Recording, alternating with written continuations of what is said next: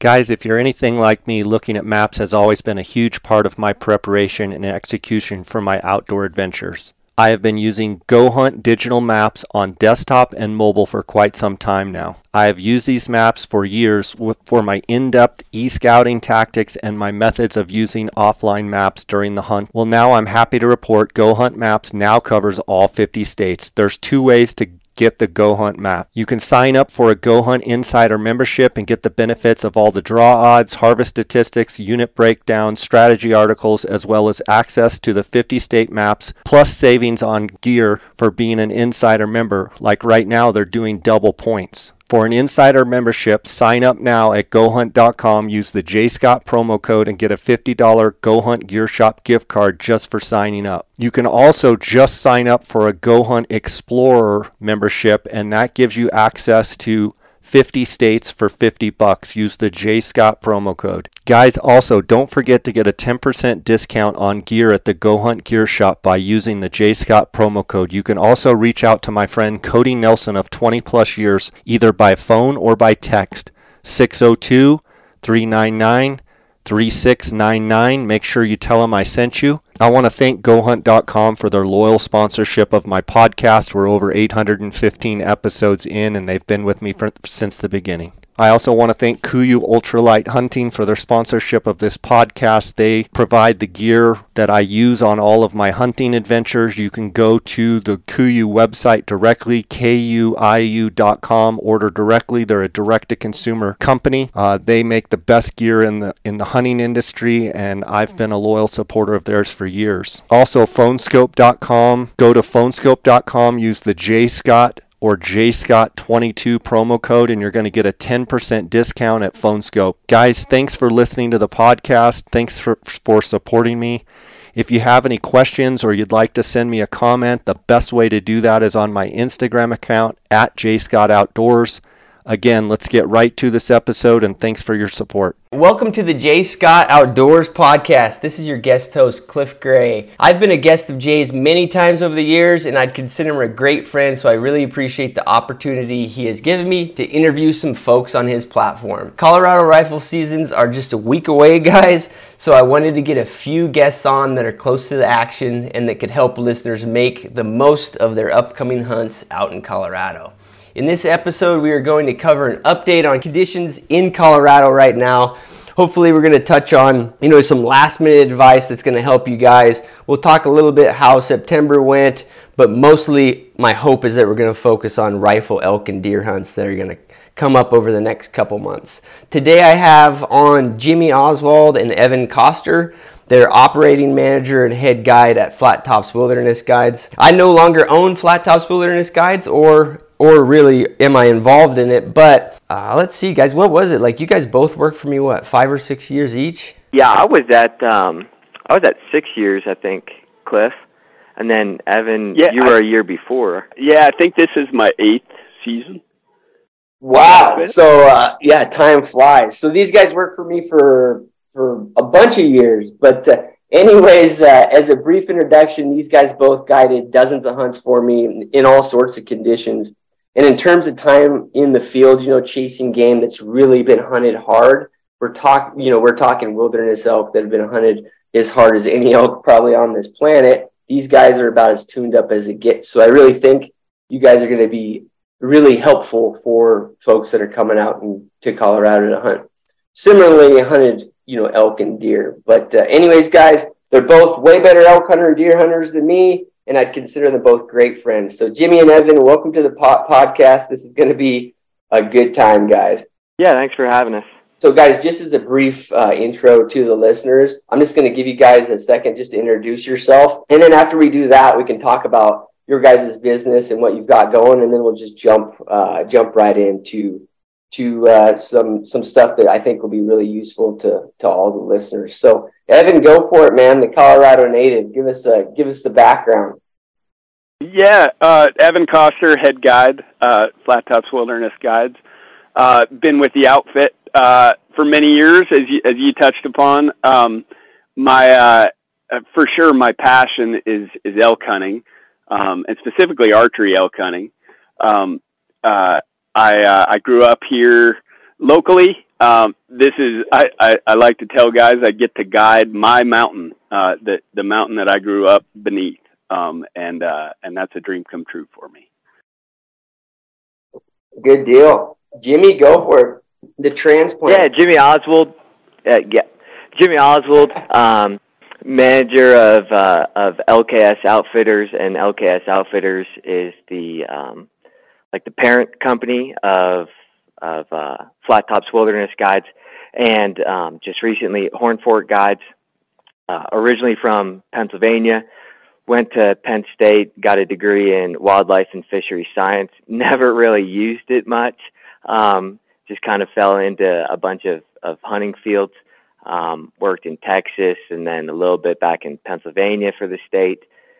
Uh, worked in Alaska doing some fisheries stuff, and then um, came and worked for you, Cliff, back in 2016, and haven't left since. Yeah, it's pretty wild. That's been it's been that uh, that long. I I kind of reflect on that. Like you know now now that I don't operate the business, it's pretty rare for guys to actually guide that long in the same area. You know, in the wilderness. You know, horse based deal for that long period of time. You guys are getting too old for it, probably. I know, I know, I was. But, but anyways, uh, you guys have a ton of, of knowledge built up over the years, and what's cool is I think both of you guys probably have a different perspective on it.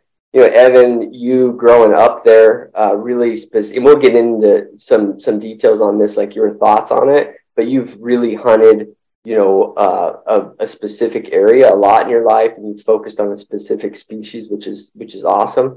So that's one perspective. And I think, Jimmy, you bring another perspective. Talking to you in the past, I mean, you spent a lot of time hunting as a kid, but, you know, coming out west and becoming proficient at that is really like a, the last six or seven year thing for you, right? Yeah. Oh, yeah. I mean, it's a, it's a huge learning curve. Yeah. Yeah. So we'll, we'll chat on that. I think both you guys are going to have a pretty cool perspective on it. So I was just going to hit real briefly uh, on, on September. And, uh, the biggest thing that's uh, a curiosity to me, and I had a couple buddies hit me up about it, you know, in the in the flat tops and guys hunting the Vail Valley and other parts of Colorado.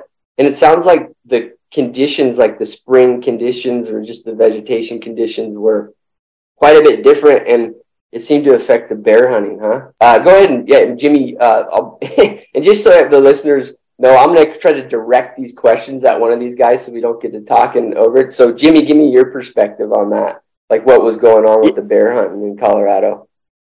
Yeah, so I mean, the the bear hunting was was extremely um, rough um, when when you compare it to, to the the past several years. Um, and you know, if if you just looked at precipitation and and beautiful weather, um, you know, you would have thought everything was going to line up perfectly. But I think it was June 16th or June 18th, we had a um, a pretty good freeze, and and that wiped out um, a lot of those blossoms on the oak brush, on the choke cherry, um, and and really wiped out all that that food, uh, that fall food source. So you know, we were we were hunting um, and really just like it, it seemed to be just southeast facing slopes that had very few um, choke cherry on it uh, and absolutely zero zero acorns. And I was kind of joking around with the guys. I said I'd give anyone fifty bucks if they could find me an acorn from this year. Um, and uh, and they found one in in a month of hunting. So you know, basically zero acorns, um, very few choke cherry. So the bears were just dispersed across the landscape instead of being concentrated on these food sources.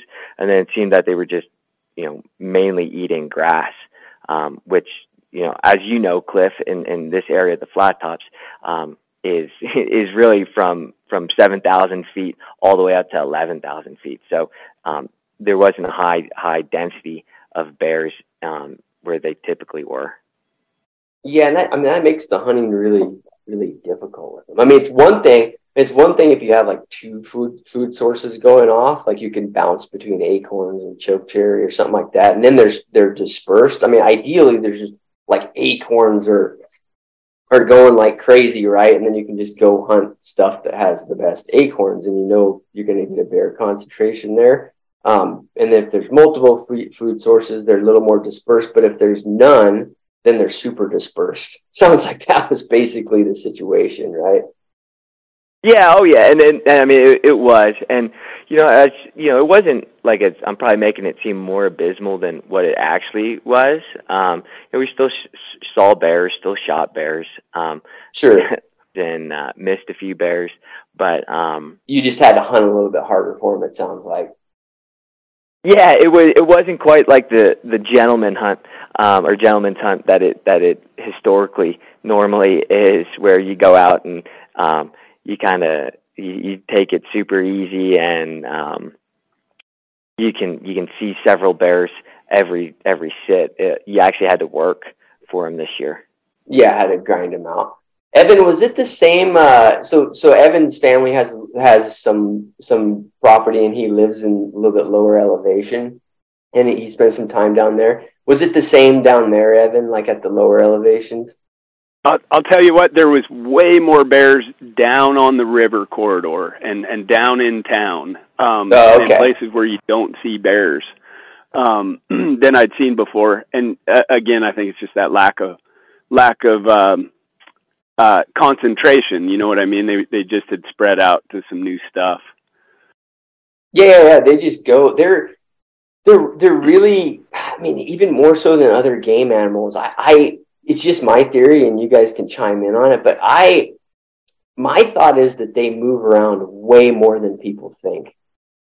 You know, like that they'll like a, a bear that's living, you know, that's summer and wandering around the top of the flat tops. Like you know, he could in the fall, he might end up 20 miles away in some little town. You know what I mean? If yeah, he's got sure. if he's got to scrounge around looking for for food, it's I, I think you know just my thought on it is I, I think people underestimate them that way because you don't you don't see them like moving right like we all when when mule deer essentially migrate it's real noticeable.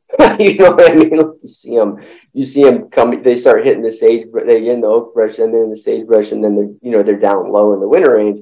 You don't see bears like move around; they just pop up. you know. Yep. Yep. So, uh, so yeah, it's uh, uh, we we, but... we had some interesting conversations on um, y- you know a year a year such as this one where where a food source doesn't come in. Uh, how do the bears know that, communicate that. I mean, it's obviously just because they've they've rambled through there in the night at some point. Um, but but like you said, you, you don't see that happen. Uh, the the bears just aren't there, you know. Yeah, yeah, they just they're not there and they pop up somewhere else, and it's uh, they're Yeah. interesting interesting animals that way. But super fun to hunt. I actually, you know, we we, we started to hunt them quite a bit towards the end of uh, my time outfitting there, and uh, they're fun hunts. I think we had some good times hunting them. So there's there's no lack of them. It's just it's just that condition thing. I'm I'm sure is affect the, affects the hunting a little bit year to year. But uh, Evan, on uh, on September, you know, I got some questions that are really, and these are going to be more from a do-it-yourself hunter's perspective on on Yeah. archery elk. And uh, I'm going to put you on the uh, on the uh, throw you in the frying pan here, Evan. How many how many elk have you killed with a bow in the last five years?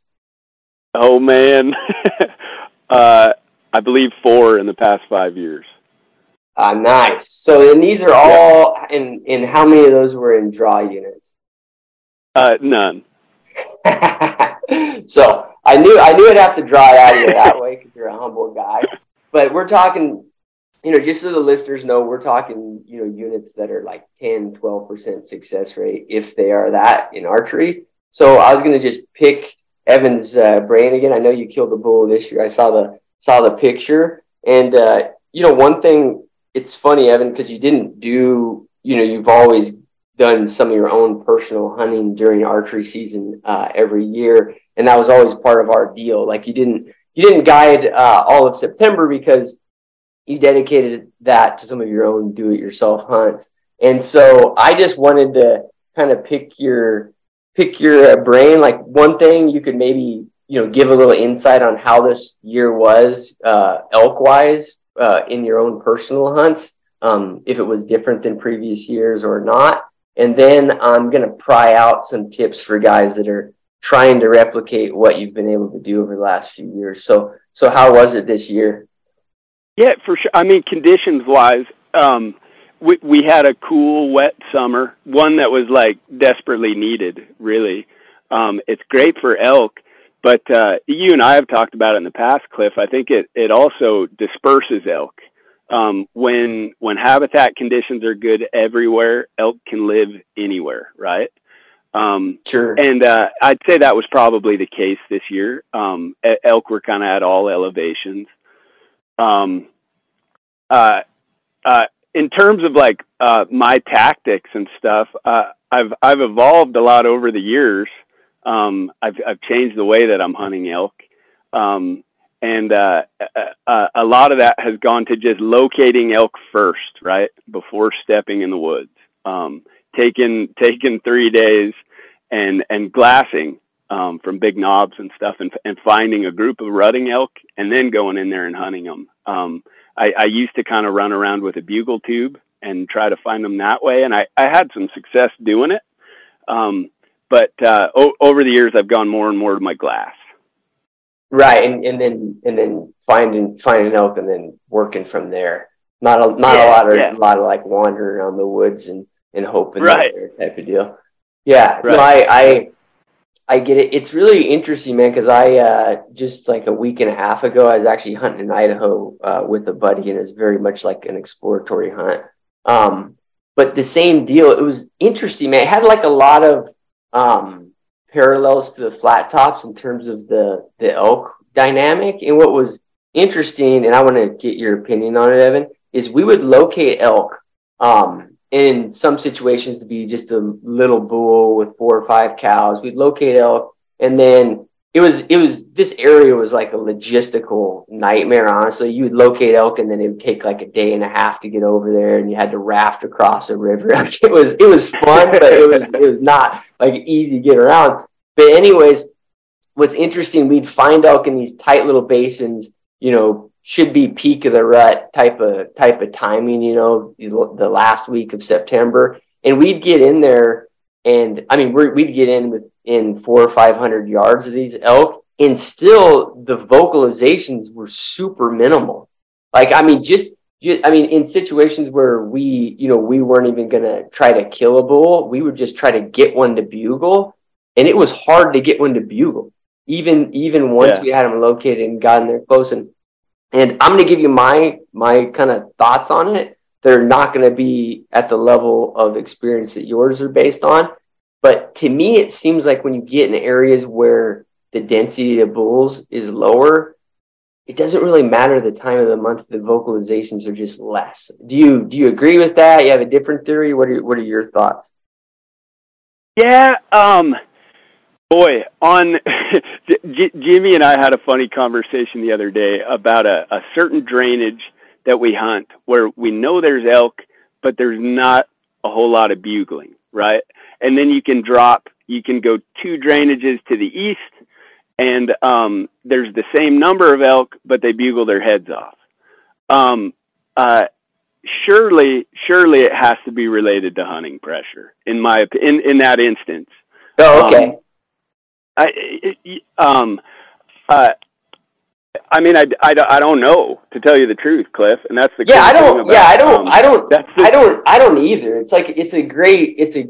It's a huge. It's the cool thing about elk hunting, right? Is you don't ever really have it figured out um, completely. Uh, I, I, I think. Um, I think most bulls, most bulls that have a group of cows, uh, regardless of the age class of the bull, um, will vocalize, right? If you get inside of a certain, it, it, it's more about proximity, right? If you're inside of a certain, um, say, say you're within 400 yards of him, a bull with cows is gonna bugle. You know what I mean? Yeah, During, sure. Um, doesn't matter if that's the second week or the fourth week. Um, uh, he's he's game game is on for him as soon as he has those cows, in my opinion. Yeah, like he he's not gonna like if you can get into that zone, you're going to get. If, you can get into that bubble, yeah, he's he yeah. might not bugle from across the canyon, right? But yeah. um, if if you slip in there while they're bedded and and you're within 200 yards and you shriek at him, he's going to shriek back if he has cows of his own. Yeah, sure. Well, I guess the the follow on question to that is like, what's your personal thought on if you when you're archery hunting, if you can get a bull to talk back to you in that situation, do you really care, Evan, or do you just is your thought is uh, I if I can spot and stalk kill them all, do it that way, um, or you know, is it always a calling setup for you? Man, I love the calling just for the experience of it, right? Sure. It's just so freaking cool to hear them. yeah, yeah, yeah. I get that. Um, uh, um, but uh, I I don't know. Like thinking about my my own tactics, I don't know how much I'm actually calling bulls in, or or whether I'm actually just using the sound of that bugling to to get myself in position. You know what I mean? Um, right. Especially especially back to that herd bull thing. Uh, a bull that has his own cows. Um, it, it's incredibly hard to just call him off of that. Um, and I think they're using they're using bugles more as just a um, an announcement than um, you know I, I I don't know that you're going to pull a bull out of that uh, pull him out of a a uh, uh, a real a real creamy situation for him right? Yeah um, he's, he's I, comfortable. I he's comfortable he's happy he's just announcing that hey these are my cows um, and and I think more often than not, I'm using the sound of that bugle as a as a beacon um, to be able to place myself in archery range or, or or close to archery range, and then letting letting the bull kind of wander and make a mistake. Yeah. Um, very rarely am I am I calling a bull several hundred yards to my location. You know what I mean? Yeah, I, um, I and my, actually, I think that's where a lot of guys go wrong with the calling. Is they have this assumption that um, once once I get him talking back to me, by God, I've got the hooks in him. He's coming. Um, it, it's really not the case. You, you need to be thinking more in terms of like intercepting um, and uh, and and using using his voice to direct you to a place where where you're going to have good shooting. Yeah, yeah, yeah. You're using you're using the fact that he's bugle is is giving him a disadvantage. Now you know exactly where he is. Yeah, he's just giving himself up, you know. Yeah, yeah, and I think um, I think, and, and no doubt, no doubt, like great callers can can can get subtle movements out of bulls, um, but it, it just isn't this like 360 degree. Um, you're you're not going to spin a bull around and pull him to you. You know what I mean? Um, yeah, yeah, yeah. No, I think I actually think that goes for a lot of not to not to get off the topic of elk, but I think that anybody who's into you know manipulating animals with vocalizations, you know, du- you know, ducks, geese, uh, turkeys, or elk, I think it's always like that, Evan. That's my thought. For sure. Like, For I mean, if you if you yeah. want to see like a world like this guy, like Dick, that guy is like an epic duck hunter, and you know you watch his videos it's usually because he's already in the pond that they're going to land in. You know what I mean? Totally. so I think you're right. Totally. That's very much the case. Uh, and that, that feed chuckle is just uh, just flair. yeah, yeah, yeah. Just a little panache. Yeah, yeah, yeah. So I think I think like you say, there's a lot you can you can get from it. But I think you you nailed it, man. That a lot of like the idea of calling in elk you know, from he's on that that hillside that's 500 yards away, and you're going to do a call up, call in setup, and have him come all the way over is for the most part a, a, a pipe dream. And and I, I I don't mean it like in a derogatory way that that people are trying that. I think it's good for people to know that most bulls in calling setups are not killed that way. Would you kind of agree yeah, with that? Sentiment? Yeah, for sure. And and just to be ultra aggressive in in um, uh, if if you're scared of uh, Jimmy and I have, have archery hunted elk together, and uh, I think he was kind of blown away at how um, uh, I, I'm I'm not worried about about motion and stuff in a calling. So like like you you need to walk to where you need to be. You know what I mean? Um, and you can get away with a lot uh, in terms of in terms of like movement and that kind of thing. As long as you got the wind, um, you need to you need to get yourself there in position for a shot. And I, I think too many guys, as soon as they get one, as soon as they get one talking, um, they they pat themselves on the back and then um, and then sit down and wait for him to come, and and it just isn't going to happen. You need to go make make opportunities for yourself. Uh, yeah, it takes a little bit of like takes takes a little bit of guts, you know. Yeah, yeah, sure. Proxi- like getting proximity, getting and, getting and close. Yeah, yeah, yeah. No, I I hear it. I wonder, Evan. You know, I and I'll be honest with you, I don't know. Um, and and you've hunted these type of elk also uh, most of your life. Um, I don't know that it's if it's is it if you're hunting a place where the density of bulls is way higher, is this dynamic different, right? And and I always wonder that when I when I talk to people who are hunting, you know, really you know really hard to draw tags in Arizona or you know other parts of Colorado Colorado where they're burning 20 points on an archery tag or something. Are they you know are those areas different because these bulls? Yeah, a bull might have some cows, but he's always got you know nine satellite bulls harassing him right? And some of those satellite right. bulls are big yeah. too. Like like a guy like me and you, or yeah, I, will I'll speak for myself. A guy like me would shoot the shoot any of the satellite bulls around these these bulls. You know what I mean? So it's like right. You know, yeah. so I think a lot. Some of the times, like when when we see. Um, you know, when we when we see videos or whatever of, of guys in these these other types of areas where the elk are managed a little bit different, or just just the dynamic is different. Um, they're actually killing satellite bulls that are as big as our herd bulls. So there's this perception that those elk are like, you know, a little bit easier to manipulate with calls, and maybe it has to do with that a little bit.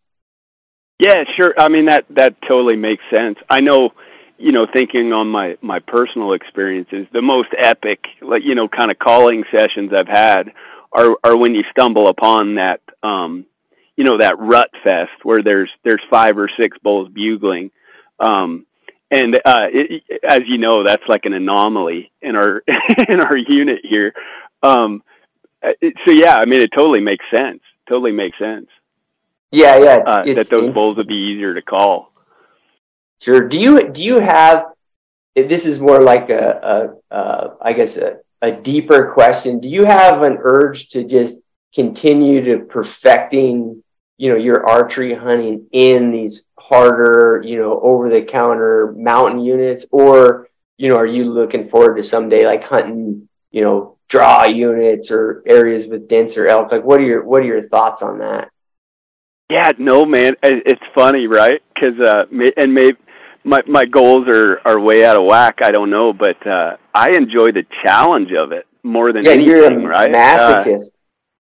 uh, uh uh, and that's like to me, that's what makes elk hunting special. Is it's it's it's damn hard, um, and and to have some level of success at it means you've you've worked really hard. Um, so no, I I man, I enjoy hunting my backyard, and I, I probably will every year until I draw that one tag. Yeah, yeah, no, I, I, I get it, man. I, I totally understand that. I always kind of, kind of got that from you that, that you enjoyed perfecting that, and it's, you know, I mean, it's, yeah. You know, I mean, huge props to you, Evan. It's a huge accomplishment. I, I mean, every few days I talk to guys that have hunted. You know, they're they're they just got into archery hunting like three or four years ago. They've been grinding at it. You know, they spend nine months a year thinking about it and preparing and all of that.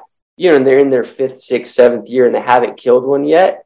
And my my reaction first is like, honestly, that's the norm. It's more common than not and then and then it seems like um, you know it once people start to figure it out they and they, if they keep at it they just progressively will get better at it and then eventually you know they get where you know they ha- they get close to a success rate like like yours but i mean you're you know you're basically like seven eight times the average per you know success rate in an area and that's that's pretty pretty astonishing and that's that variability is, is common in in a lot of these areas you know there's a there's a segment of guys that are that are doing most of the harvesting and uh, it's just like a it's like a lifelong goal almost, you know. Um, yeah, we'll we'll jump to another topic, man. But before we jump off of this, because I think a lot of the listeners to to Jay's podcast are going to find this interesting. Um, I mean, if a guy came to you and he's like, "I've been hunting for two or three years, I haven't had a lot of success," like, what would be your what would be like your you know one or two things you tell him to focus on? Man, I I think a lot, and I kind of hit on that earlier. I think where a lot of guys go wrong is they they they pick a spot where they want to kill an elk, right? like yeah. they, they've e-scouted an area that looks good, that looks like it's away from the roads, that looks like it's quality habitat, and and they they go on a big backpacking mission and they stick them, they insert themselves there, hoping to find an elk. Um, you're you're far better off I mean, shoot, you're far better off in the pickup truck running around looking for elk first, and, and then going there, right? Like, like don't, yeah, sure. Uh, don't come out west. Um, don't come out west um, uh, with a with a plan already in place. Come out and look for elk, right? And and once you've found elk, go there and hunt them. I know that sounds really elementary and, and kind of dumbed down, uh, but it's huge. If if you can find them first and then go there, um, you're, you're going to have a lot more success. Uh, and I, I do that with my glass. Um, yeah, it, I mean, I really I, so a, a, guy would almost be better off in his e scouting instead of looking for for elk habitat or looking for places that are away from the road. Uh, a guy might be better off looking at big knobs on on on uh, on his mapping applications. You know, on on places that'll let you see a lot of good country. Um, go there and spend your first couple days and and when you found elk, um, then you can make that big backcountry move, you know, to to get there and be in them. Um, but I, I think a lot of guys just handcuff themselves to a drainage or to a basin, or um, and uh, and there aren't elk there. The the density of you know compared to guys that are coming from Missouri or or um, or Illinois or somewhere where they're where you know the Midwest where they're used to whitetail densities, they're going to be shocked when they come out west um, it isn't uh, it isn't the Serengeti. I mean, the the density of our game is is um, is quite a bit less. It's a big landscape, um, and and you really need to be. Uh, um, there's a lot more country that doesn't hold elk than does, right? Yeah. Um, so so narrowing that down. That's that's my that's my biggest that's my biggest tip. Narrowing that down, uh, making sure that you're hunting elk and not country, you know, um, uh, is is probably my biggest tip. And then just like um, being being being uh, hyper relentless, like just um, kind of a no give up sort of attitude. Um, uh, Jimmy, I'm going to throw you under the bus real quick. Yeah, I, I knew you. you ready? I, I know exactly what you're going to say. uh, Jimmy and I hunted hunted together during archery a little bit last year, and uh, there was a moment. So we located we we located kind of a, a rutting group of elk, and as as they often do, as as they move towards their bedding area, they they move miles, um, and and they do it at a speed that you and I can't walk. Um, so this this bull was just, you know, he's bugling back to us, but he's he's further and further and further over the ridge, and we chased and chased and chased, and at at 10 or 11 a.m. when we're all out of gas, he bugles one more time and he's he's over he's over an even more distant ridge. And we slumped down and sat on the ground and I looked at Jimmy and he was pretty dejected. Um, and he looked at me and said, "Well, like what are we going to do now?" Or he, I, I think he said, "What what what would you do right now?" And I told him I'd already be halfway over there. Like like the fact that we're we're even talking about it. Um y- uh anyways, Jimmy got up off his butt. Uh we ran over there and uh he killed a bull an hour later, right? Um yeah. the like just not quitting, not quitting um is uh is super important.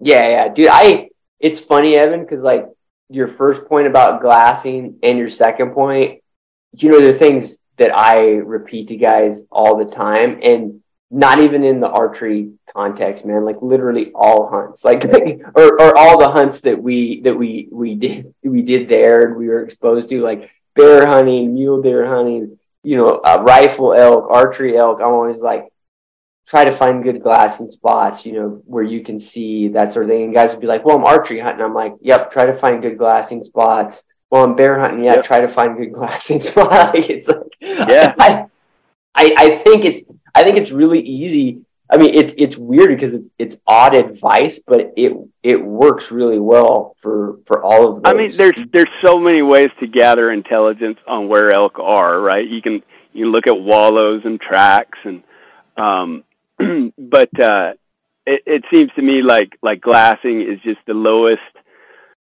uh, you know, lo- low output, high results. You know. Um, yeah, well, and I think part of it, Evan, is, and tell me if, if you disagree, but I think part of it is, is that you're used to hunting country where it's not like the most rugged country on earth, but but the logistics will eat you up if you're wasting right. a lot of time. You know what I mean? Like the logistics right. will eat up time and they'll eat up your energy if you're just if you're just dead set on hunting like this little you know this little hellhole that's a that's a six hour backpack hike in i mean yeah. a lot of guys will do that and and sometimes that is the place to be on all these species but sometimes it's not and now you've wasted three days you know yep yep so yeah no i i hear you man um we'll uh because we could talk like hours about this stuff so we'll kind of jump to another topic but before we get off of archery elk um Jimmy, I know that you've killed a couple bulls in the last uh, few years uh, with your bow too. Um, but before that, you kind of were just getting in it. You know, what do you have different advice for somebody that's just trying to get into the hunting these over the counter archery elk? You know, what uh, you know, anything that surprised you when you got into it, or do you have any other tips tips that uh, that Evan didn't cover? Yeah, well, like my um, you know, working because uh, I because I, I was working um, in you know for you, Cliff, doing the wilderness outfitting, and um, I think I think a lot of guys get the the notion in their head that that you have to be um, you know four four to ten miles um, from any kind of road to be getting into elk, and you got to get away from these other hunters. Um, both both of the bulls I shot in the um, last couple of years with my bow, um, it's it's not far from yeah, and they drive a truck. Basically, they can um, be in, they can be anywhere. They can be way deep in the wilderness, and or they can be they could be close. Who knows? Yeah, right? yeah. Now, I mean, I don't I don't think you need to be like you're probably not going to shoot one like from from the road with your bow, but right. um, like an like an hour's uh, an hour hike from the truck. Um, you're you're in elk country. Um, and it, it's kind of funny, like when when I see the guys um, that are backpacking in, and they're they're like eight miles back. Um, I kind of chuckle, uh, and I know that they've never killed an elk before, um, because they think they're going to backpack in in elk out eight miles, uh, and it can be done. But for you know, I'm, yeah, yeah. I'm 31, and um, yeah, it's tough. Those guys, yeah, it's it's absolutely miserable. Like like four miles is probably the furthest you want to be backpacking quarters. Yeah, I think in I my think, mind.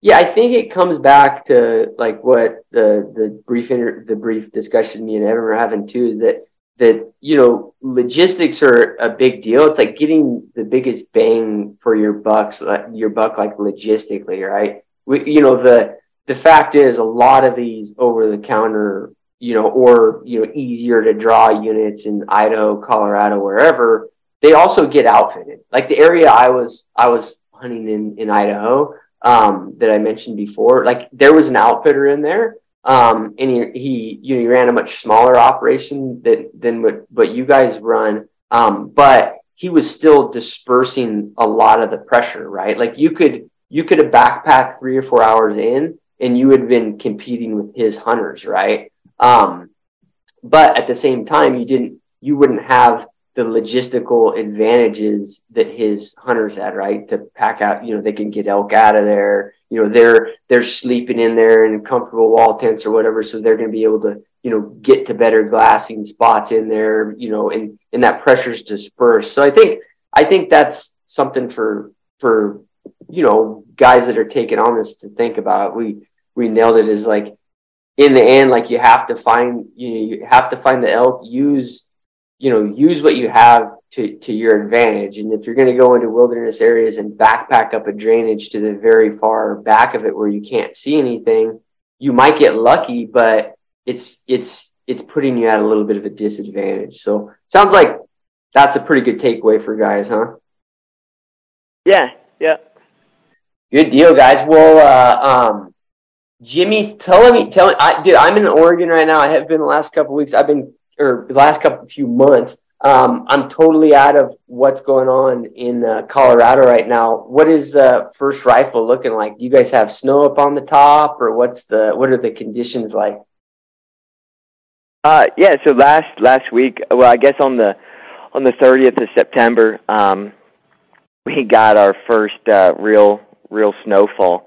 Um, and uh, I don't know, Evan. What do you think? We probably got like six to eight inches. Yeah, up top, probably eight inches. Yeah, up on the top, um, quite a bit of snow.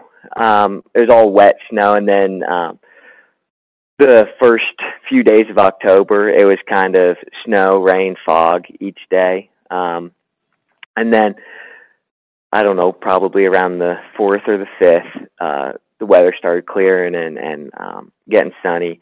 I would I'd be yeah, I'm, I'm sure that there's some some little snow piles in the dark timber up on top, but uh, for the most part, right now, um, there's not going to be any snow for for first rifle, and it does it doesn't look that way either. Yeah, I got you. So this is uh um uh I'll I'll be honest, man. Like a dry first rifle was like I dislike that the most of all the rifle seasons. I'm just gonna say it. Um, and I don't know what your guys' thoughts are on it. Um, cause I think it's just tough hunting, you know, uh, when there's like we talked about when, or like what Evan was saying with the archery season is particularly areas like the flat tops, the habitat in the area that can support elk is insane, right? So if you don't have anything yet during the rifle seasons to to uh, you know to limit that amount of habitat, you know you don't have a snow accumulation everywhere. It's it's pretty tough. You guys have any any thoughts on people that are driving out there in the next couple days or they're getting packed in in the next couple days? You know what how they should think about first rifle and and maybe some like last minute things they should mentally or or or just like actually logistically plan out. Do you have any thoughts on that, Jimmy?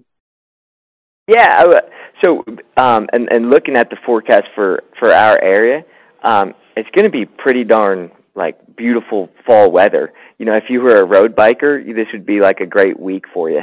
Um, cool mornings and and you know relatively warm afternoons. Um, road biking and hunting are two totally different things. um, as, as I'm watching a road biker go by, um, yeah, I, you know, in a in a cold, snowy first rifle season, you know, you you're you're probably going to be close to close to your truck and um, staying in your wall tent or what you know maybe you're in a hotel or whatever um, and you, you kind of have this base camp um, you know for for this first first rifle season yeah if it was if if it was me um, with with a tag in hand I'd I'd be bringing stuff um, to be going out and and getting um, further from your base camp so so spiking out. Um, same thing goes for the guys in, in a drop camp um, getting a little further away, you have that that weather advantage. You don't have to worry about getting soaking wet or um, freezing all night. Um, weather's going to be nice, so you can get a little further in or or stay longer. Um, you might not have to uh, leave elk um, every night. Just just sleep out there. That would yeah. that would be my my pointer. Basically, basically up your logistics game where if you need to, yeah, you can kind of yeah, I kind of view it like a lot of guys um, like backpack archery hunting, right? Yeah, uh, going to go out and, and stay out there. Um, the temperatures, yeah, it's you know it's maybe 15 degrees cooler than it was the the last week of September, but it's nothing um, that that you can't bear through. Yeah, no, I got you. I'm gonna ask you this you the same question, Evan, because over the years there's been there's been some tough first rifle seasons where it was like it was hard hunting, man, and then and then somehow you you and your client showed up with a dead elk, and I was like, nice. but uh, so, but uh, as I, I'm gonna ask you the same question, but it, uh, I'm gonna ask it in a little bit different context too. Um, actually, are you are you guiding first rifle, Evan? Uh, I am. Yep. Okay, yeah, and uh, and I so I think I know where where you where you guys are doing your guided camp uh, this first rifle, and uh, the last time I guided in there during first rifle, I think it was similar dates actually. It wasn't it wasn't like kick forward dates. You know, I know a couple years ago, like we were we were hunting first rifle on October 10th. I believe the year the last year I was in there guiding, um, and it's a pretty high elevation uh, camp. Um, it was probably like uh, the 14th or 15th of October when we started. And when I was in there, bulls were actually bugling. Um, and so I, am just curious, do you guys have any thoughts on that? I, I mean, in, in that, my experience that, that last hunt there, I didn't use it for anything other than being like, oh, there's elk in that timber that I didn't know were there. That's what I used the, I heard the sure. vocalization and and then I just sat there and glassed that timber for like seven hours and finally found them. But um, do you have any thoughts, like in the context of, uh, you know, are the elk completely done? Um, you know, do you, do you uh, give me your recommendations to a first rifle hunter? But if you have any comments on, you know, last little tinge of rut activity or any of that, you know, fill fill me in on your thoughts on that too. It it seems like. Um uh, in in talking about first rifle and calling with the guys. Um, the days of like, and, and I do remember them in my time guiding for for you, Cliff. Like back when the dates were a little earlier. Every once in a while, you would run into a, a legit rutting bull. You know what I mean? Uh, it yeah. was it was essentially an archery hunt with a gun in hand. Um, I haven't seen that for for a number of years now, and I think it's just the later dates but but you are seeing bulls with cows, and I, I think what happens, or what I've noticed, um, some of the some of the bigger bulls that I've guided have been during first rifle, and they've been loners. Um, I, I think what happens is those big herd bulls have kind of peeled off of the cows, um, and and gone their own you know gone their own way to their own little holes. Um, and then and then the the five by fives and the raghorns kind of run in and they're like, "Look, we got cows." Um, whether or not the cows are actually interested in breeding, um, right? Uh, uh, when when you're seeing groups of elk in first rifle, you know, uh, say a, a, group of ten cows, it, it's typically a younger bull with them. Uh, the the big bulls tend to be off by themselves, uh, but they are receptive. They are receptive to cow calling. Uh, still, it seems like, um, and I can you know, thinking back on those years where, like you said, I, I pulled a miracle bull out of the hat. Um, a, a lot of times it was a bull that came to blind cow calling. Um, so I, I'd tell guys not, you know, don't don't be afraid to don't be afraid to use your calls during first rifle. Whether or not you're going to get a bull um, cranked up and bugling, it, it, that's kind of a crapshoot. Um, but but they are certainly still, um, um, you know, kind of receptive to cow calls. Yeah, no, I got you. Um, and so yeah, I that's that's actually that's cool for me to know, man. I never really thought about it. I used to always just to me it was like I I'd hear him bugle and I and I it was probably just a like a predetermined thought in my mind, like oh these are just like last minute or you know just they're just bugling for the hell of it type of thing, just because they're trying to keep you know thoughts of the rut going on in their mind. but it's interesting to hear that, like you you would have you you'd had some success over the years, literally like them coming to cow calls and they never vocalized.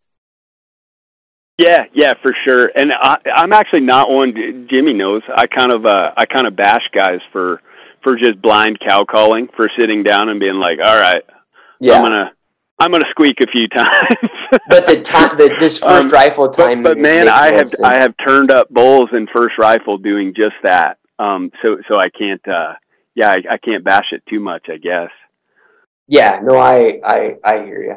Um, you know, one thing, and this this will kind of get us into the well. Before we leave first first rifle, I, like one thing. This is my perception, guys, of it. And if I was gonna in these type of conditions where there's not two feet of snow on the top of the plateau, and this would go for any mountain range, not just the flat tops. There's not there's not a bunch of snow that's already up there that's limiting habitat that the elk and particularly the bulls as they leave cows can go to. If there's not those conditions, you're talking about highly dispersed elk. To me, it's totally cliche, but one of the main things guys can do is just get mentally prepared to uh, just be persistent and just hunt the whole hunt because it's you know what I mean. That to me, that's probably the like the highest thing that can up your potential for success. Would Would you agree with that, uh, Jimmy, Evan? What are your thoughts on that? Yeah, like I was. It was funny. Um, I was just talking with one of our first season drop camp hunters um, last night on my on my way home from town, um, and and he was. Um, he's hunting one of our camps that's not too far from from a lake, and, it, and was asking if he should bring his fishing rod. And um, man, you know, on a five day hunt uh, during the rifle season, um, going out fishing, and it, it sounds fun, and, and, it could be like a little um, get your mind off whatever, but you do need to be out there the whole entire time. Um, the the whole entire uh, you know amount of daylight that you have and not probably not be fishing like Evan one of those bulls you were talking about um, that you called in cow calling that was middle of the day probably when most guys are going to be out there out there fishing so yep. Yep. yeah during rifle like during archery season yeah I'd say you know if you wanted to go fishing between the hours and two and three cool go for it during rifle season as guns are going off and guys are trouncing through um, you got to be out there and, and taking advantage of those. Um, the, yeah, no, limited I... amount of daylight that you have. And I don't know, Cliff, if that really answered your your question there. no, no, yeah, no, that answers the question, man. I mean, it's you know, guys have to put in the time and just and just keep a positive attitude about it, and just realize that elk are bumping around a ton, a ton of country. I mean, I'm still gonna nap during those days for 45 minutes or an hour, but you know, whatever. You guys can you guys can knock me for yeah, that. but you you, uh, you you you might not want to be napping in your wall tent. Yeah, no, I, I I hear you, but um, no, I I think that's that's good advice. You know, uh, uh, let's jump into like the later seasons that guys are going to face, and we can we can talk a little bit a little bit about deer too. But um, on the elk front, and, and I'll address this towards you, uh, uh, Evan. Um, one thing I learned you know over the time I spent in you know in that that area. And this is going to go I think for every area. If somebody spends a lot of time in in an area they start to realize that there there really is like there's there's summer country rutting country and then after that there's like to me at least there's like cow country and there's bull country. Would you yeah. would you agree with that or do you what what are your thoughts on that Evan yeah, no, totally. Uh, yeah, totally. Um, I I feel like uh, well, it, it starts with first rifle. Um, like I said, the the older age class bulls seem to kind of um, find holes during first rifle and, and get away from the big cow groups. Um, uh, advancing through October, all the bulls start going to those holes, right? yeah. um, and uh and, and and then and then in the later later seasons with with with weather or whatever they kind of show up again. But um yeah bull country is a thing. Um and it's uh it, it's going to be those places that are just um that are steep that are rough that are um a, a little more secluded and that maybe don't have aren't as high quality in in terms of feed and stuff um as the areas that the cows are lounging around you know, it's it's interesting, uh, Evan. I'm I'm I'm about to ask you a hard question, and I, I have a I have my own answer for it already already prepared, so I'll put you at a disadvantage. But yeah, I'll, I'll I'll preface it with this, and it, it's to me, it's a real, it's it's like from a biological perspective, it's confusing because you know, you get into like second, third rifle, fourth, you know, fourth rifle is maybe a little bit different because it seemed like by then, you know, elk are maybe just in general getting pushed down a little bit if you've got some snow and, and life gets a little bit easier. But, you know, first rifle, second, third, uh, for the most part, bulls go to spots where if I was a bull and I'd been, you know, I'd been wasting all my energy chasing cows and, you know, getting, you know, getting beat up and, you know, had a couple, you know, uh, um, uh, had had guys chasing me with their bows and then starting to chase me with rifles and I've been getting poked by antlers by my buddies and stuff. I wouldn't go to spots that these bulls go to. It's weird to me because my feeling of like a my my feeling of a bull spot is it's kind of like shitty living, right? Like there's usually sure. a little there's usually some rock. It's steep and you know it's it's a little it's steeper than what you're going to see a big cow group laying in. Um, and it's it's it's like why do they why do they go there? And in in my mind, it's just like they they seclusion it, it dominates their other urges for feed and water. Now, having said that, it might be like a little hole, you know, around, you know, a little around a chunk of rim rock or something. One thing I do notice is it has to have some feed and it has to have some water, but it might be like, it might be like a 200 yard circle of feed in a little shitty yep. seep or something, you know? Um, do you, what what are your thoughts on that? Do you agree with that? It, no, like, totally. I mean, you nailed it. Uh, in fact, you said it really beautifully when you said seclusion trumps all else, right? Um, because it is. It's it, it's like a you know they've got a crappy little food source, a crappy little water hole, um, and uh, and nothing else uh, but seclusion. Uh, so yeah, I mean, I guess in finding in in finding those spots um, that that's the thing that's the thing to look for, right? Is is um, is does you know would would a bull would a bull be unbothered here? You know. Yeah, no, in in he's got to have his basic needs, but he's he's unbothered. Do you find in your experience, Evan, that they're they're pretty consistent spots year after year after year? Yeah, yeah, for sure. Um, for sure, and and uh, I think you talked about it before on on tough years. Um, I I end up going through like a little bit of a little bit of a checklist. Like, all right, the, um, first I'm going to check the easy places where there could be elk, right? And then I'm going to uh, um, kind of open the circle up, uh, and and and just kind of check through these places where historically I've found them, right? Um, and uh, for sure, those those nasty those nasty secluded spots um, consistently produce elk.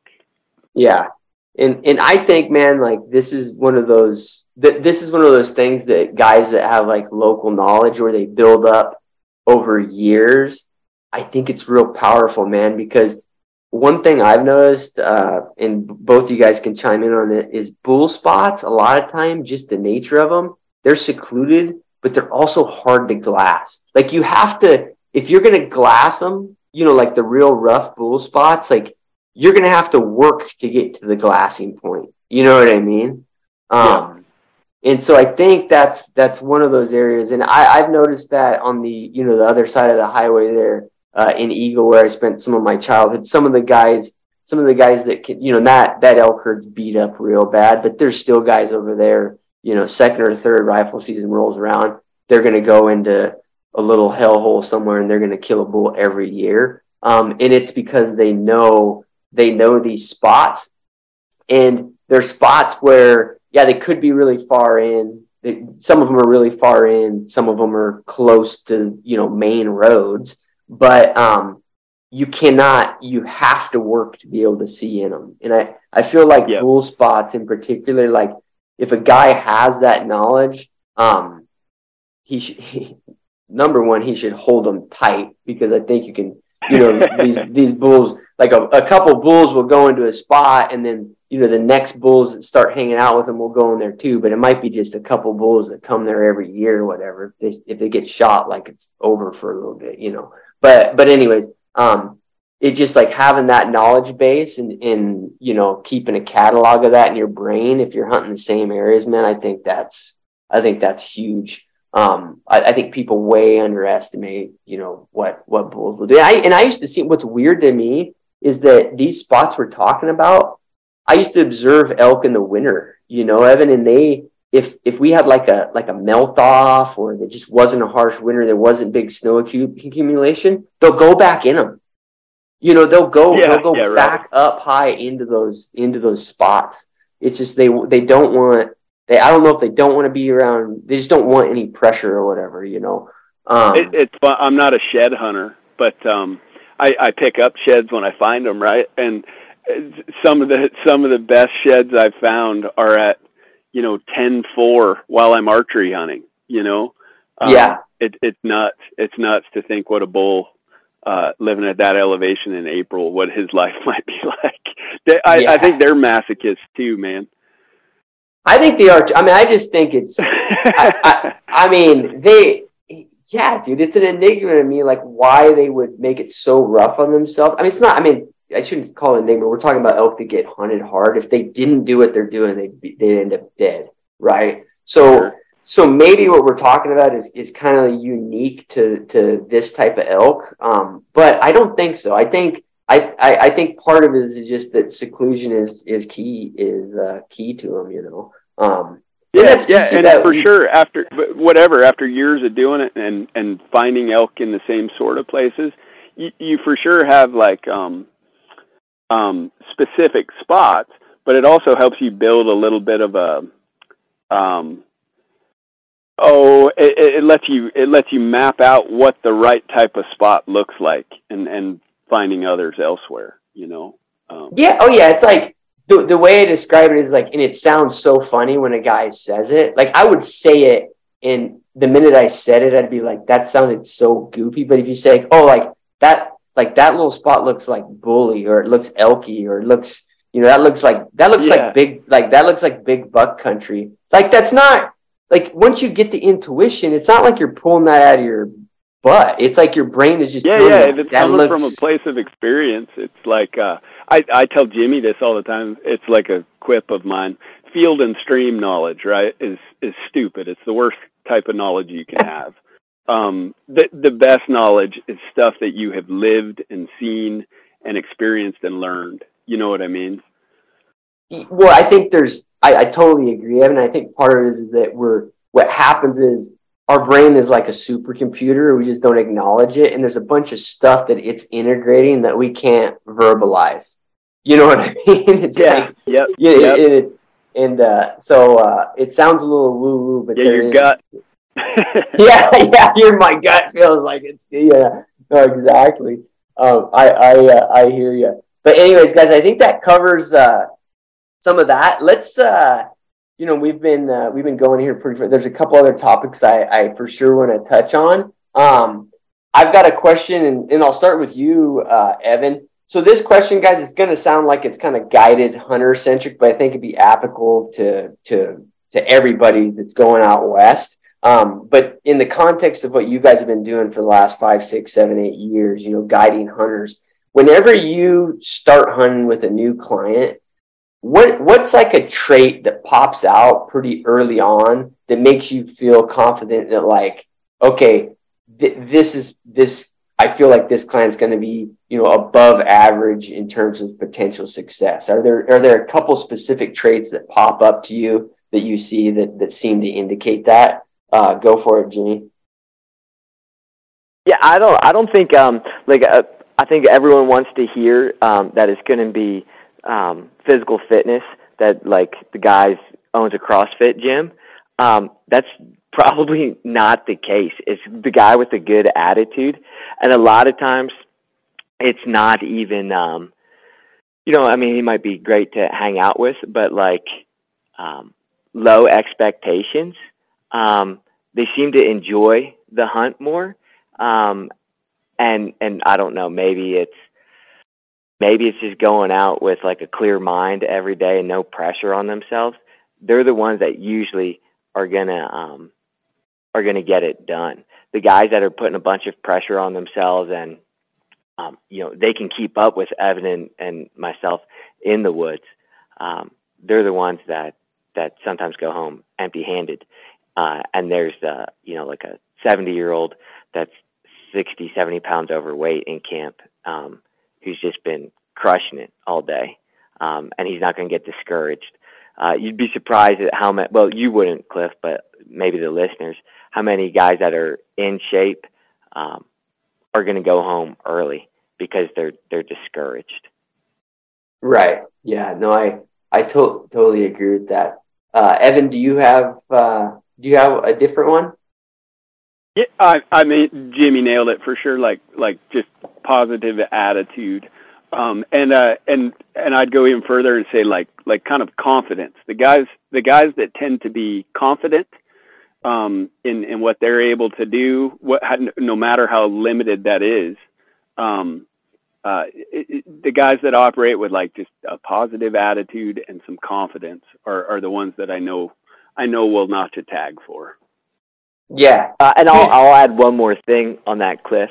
Uh, like the guys that are coming out with the same with the same rifle that they've been using um, since they since they started whitetail hunting. Um, man, I'm a lot more confident in those guys than the the guys that went out and and have a you know an eight ten thousand dollar um, hunting setup. Um, yeah, well, I think times those, those guys just don't know how to use it.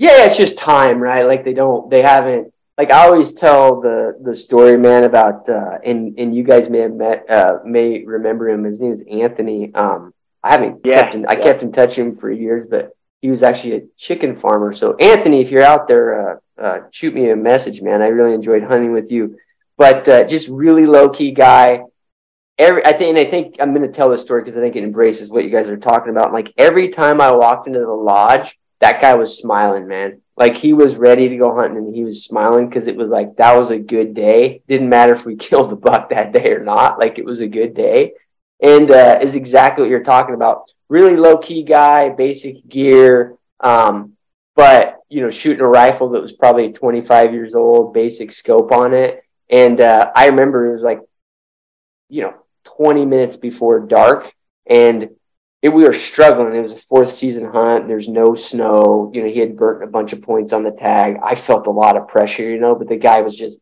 happy every day. 20 minutes before the last day, you know, we had a buck start. We, we happened to look over and see a buck just walking straight away from us, probably like 350 yards. And he's like, he's like, oh, I'd like to take that buck, Cliff. And I was like, all right, let's, let's do it. And with that old rifle, man, that buck turned his head, looked at us, and he shot the buck right in the neck.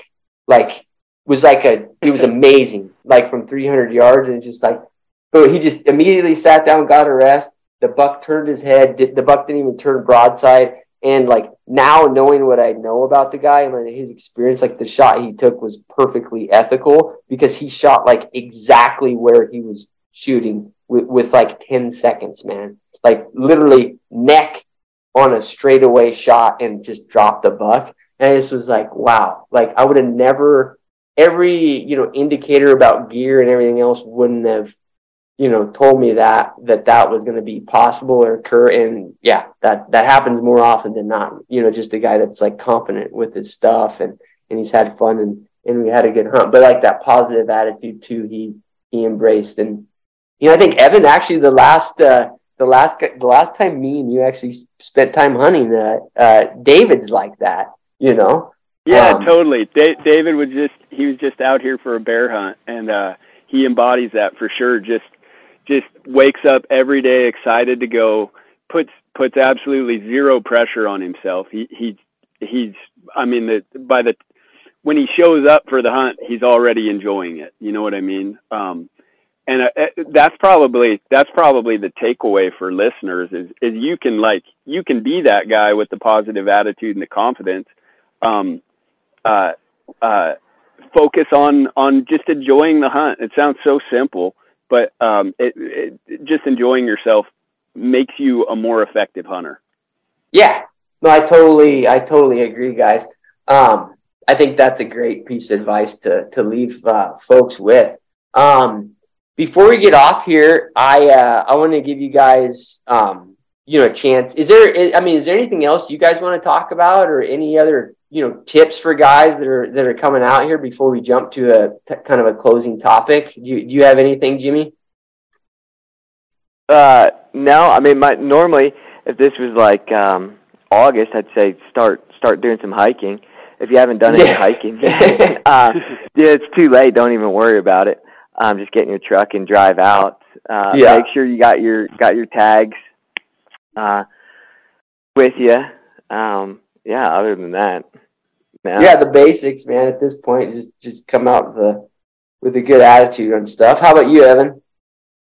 Yeah, yeah, uh, man, it, it's uh, you, you hit it right there at the end. I think uh, uh, come out and enjoy yourself, right? And and you'll be surprised.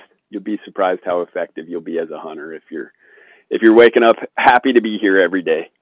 Yeah, and I think that's the key of it. It's not like we're not talking about like come out and be a lazy hunter. Like I think we've all seen that too. we're like come out, have a good attitude, but the attitude is like I'm gonna get out, hunt every day, but I'm gonna enjoy every minute of this, regardless of the end state of the deal. Um, and like you say, I think you're totally right, Evan. It makes you, it makes hunters just more effective. That I mean, that's absolutely the case, man. When I look at the data set that all three of us experienced over over, you know, we're talking hundreds of hunts, guys. Like that's for sure, like the standout. You know what I mean? Like the guys that stand out to me is successful, you know, guided hunters. But this absolutely applies to. I mean, we all know guys that uh, that you know do it yourself hunted too that we've we've interacted with over the years or they were guys that you guided with or or whatever it's the same thing it's like they're enjoying the experience but they use that as a motivation to really be a much more effective hunter um, so i think that's a, a huge takeaway um, jimmy i want i know that you guys you know outside of the elk um, the elk and deer and the, and the bears we are already talked about in September. I know that uh, you guys acquired a new a new business this fall, um, and it's a lot of the country that me and you um, used to guide sheep and goats in. Uh, so I want you to just give give everybody uh, a little insight on that. Maybe maybe you know tell us what how that went over there in terms of the goat and, goat and sheep hunting.